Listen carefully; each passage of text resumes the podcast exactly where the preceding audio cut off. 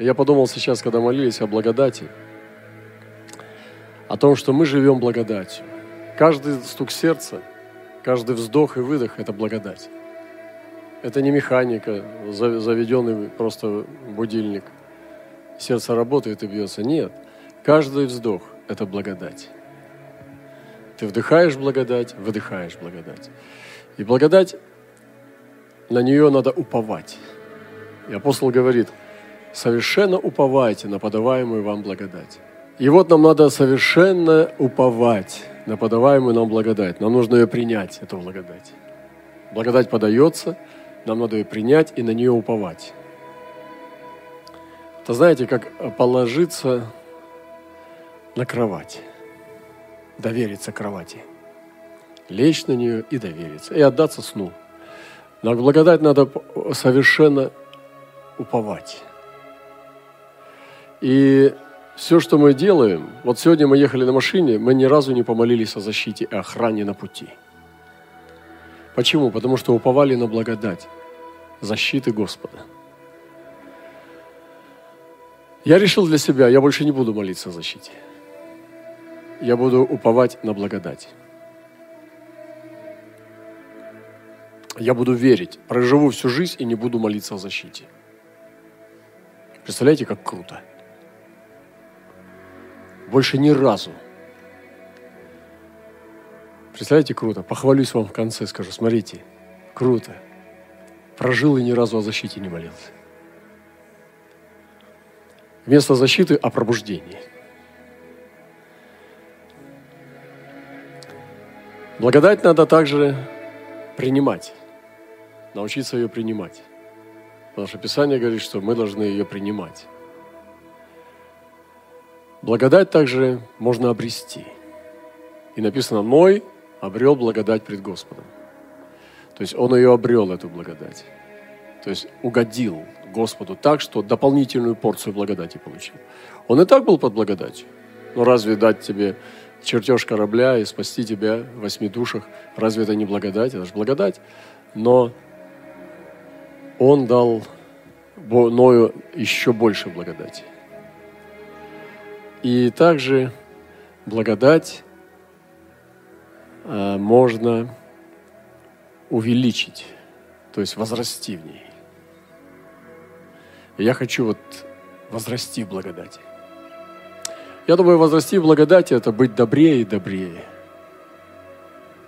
Благодати возросший человек – добрый человек.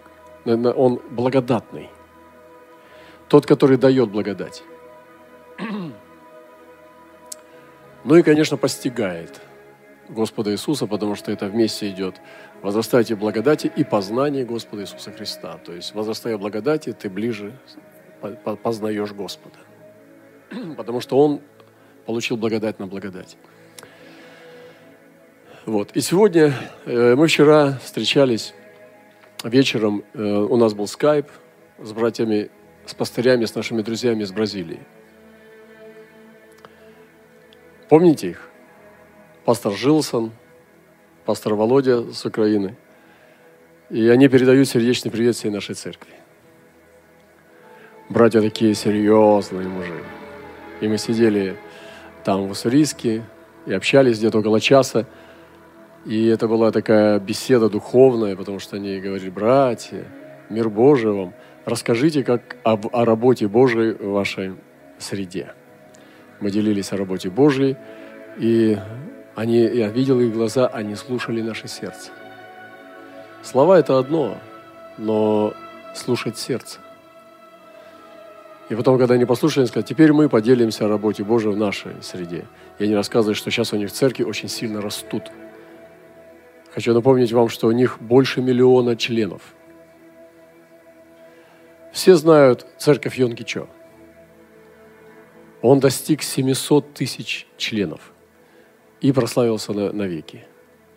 Но никто не знает этих бразильцев.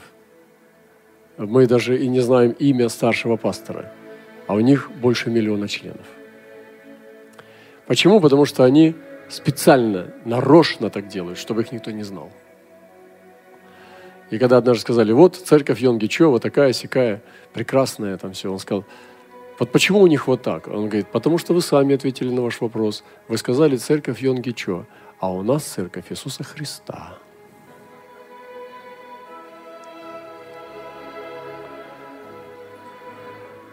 И они э, водятся откровениями Духа Святого и живут открытым словом. И они поделились, что у них сейчас церкви сильно растут, потому что молодежь проповедует Евангелие на улицах. И они сказали, у нас сезон сейчас проповеди открытой. Вся молодежь захвачена огнем благовестия, и мы проповедуем на улицах очень активно сейчас по всей Бразилии. И поэтому наши церкви очень сильно растут. я подумал, Господи, как нам это надо? чтобы наша молодежь не на евангелизации в субботу ходила, с танцами и песнями, а чтобы она проповедовала на улицах. Вы знаете, давайте мы к этому придем и помолимся об этом. Чтобы мы начали проповедовать Евангелие. Чтобы и я почувствовал, когда мы говорили, что от них пахнет духом Евангелия. Евангелие живое. Понимаете, идет запах Евангелия. А Евангелие всегда идет с проповедью грешникам. Потому что грешники погибают, они идут в ад, и это всегда свежая, новая мысль. Она всегда идет как бы как линия фронта, красная линия, что люди погибают без Иисуса, и их надо срочно спасать. Вот эта срочность спасения, это говорит о том, что ты живой христианин. И когда мы уже перестаем чувствовать грешников, что они погибают, перестаем чувствовать срочность нужды спасения, мы уже сонные христиане, мы спящие христиане. Нам надо пробудиться. Я почувствовал, да, я понимаю, почему у них больше миллиона членов. Потому что церкви захвачены проповедью Евангелия. Они постоянно благовествуют. Я хочу сейчас помолиться с вами, чтобы Господь нам дал дух благовестия. Чтобы мы действительно зажглись огнем. Потому что, ну, наверное, вряд ли можно представить, что ты двигаешься в первой любви и не любишь грешников. Трудно представить человека духовного, пробужденного, который не проповедует грешникам, который сидит, э, летит на самолете, едет в автобусе, э, работает на работе и смотрит свой компьютер или гаджет, читает свою Библию и никому не говорит об Иисусе. А когда это месяцами, а когда это годами, братья и сестры, мы не проповедуем грешникам об Иисусе, которые знают нас, то тогда какая же это первая любовь? Понимаете, нам надо пробудиться. Проснуться надо. Пастырям, прежде всего, лидерам надо пробудиться. Не на евангелизациях надо проповедовать, а в течение всей жизни. Постоянно проповедовать. Давайте мы каждый день будем проповедовать. Давайте мы помолимся, чтобы Бог дал нам возможность проповедовать каждый день. Благовествовать Христа. Это же есть признак пробуждения. И когда они говорили, я почувствовал, да, это оно. Нам нужно проповедовать. И, говорит, и наши церкви чрезвычайно растут сейчас. Идет очень бурный рост наших церквей, потому что мы все проповедуем. И говорит, особенно молодежь бесстрашно проповедует Евангелие. И поэтому наши церкви очень сильно сейчас растут. И мы не проповедуем, сидим, наши церкви не растут, и не проповедуем, и думаем, когда же они начнут расти? А с каких это, с какой-то стати они должны расти? если нет проповеди Евангелия. Я хочу с вами сейчас просить Дух благовестия, только серьезно, по-настоящему, чтобы Господь охватил нас, захватил наши сердца, ну, пробуждением настоящим.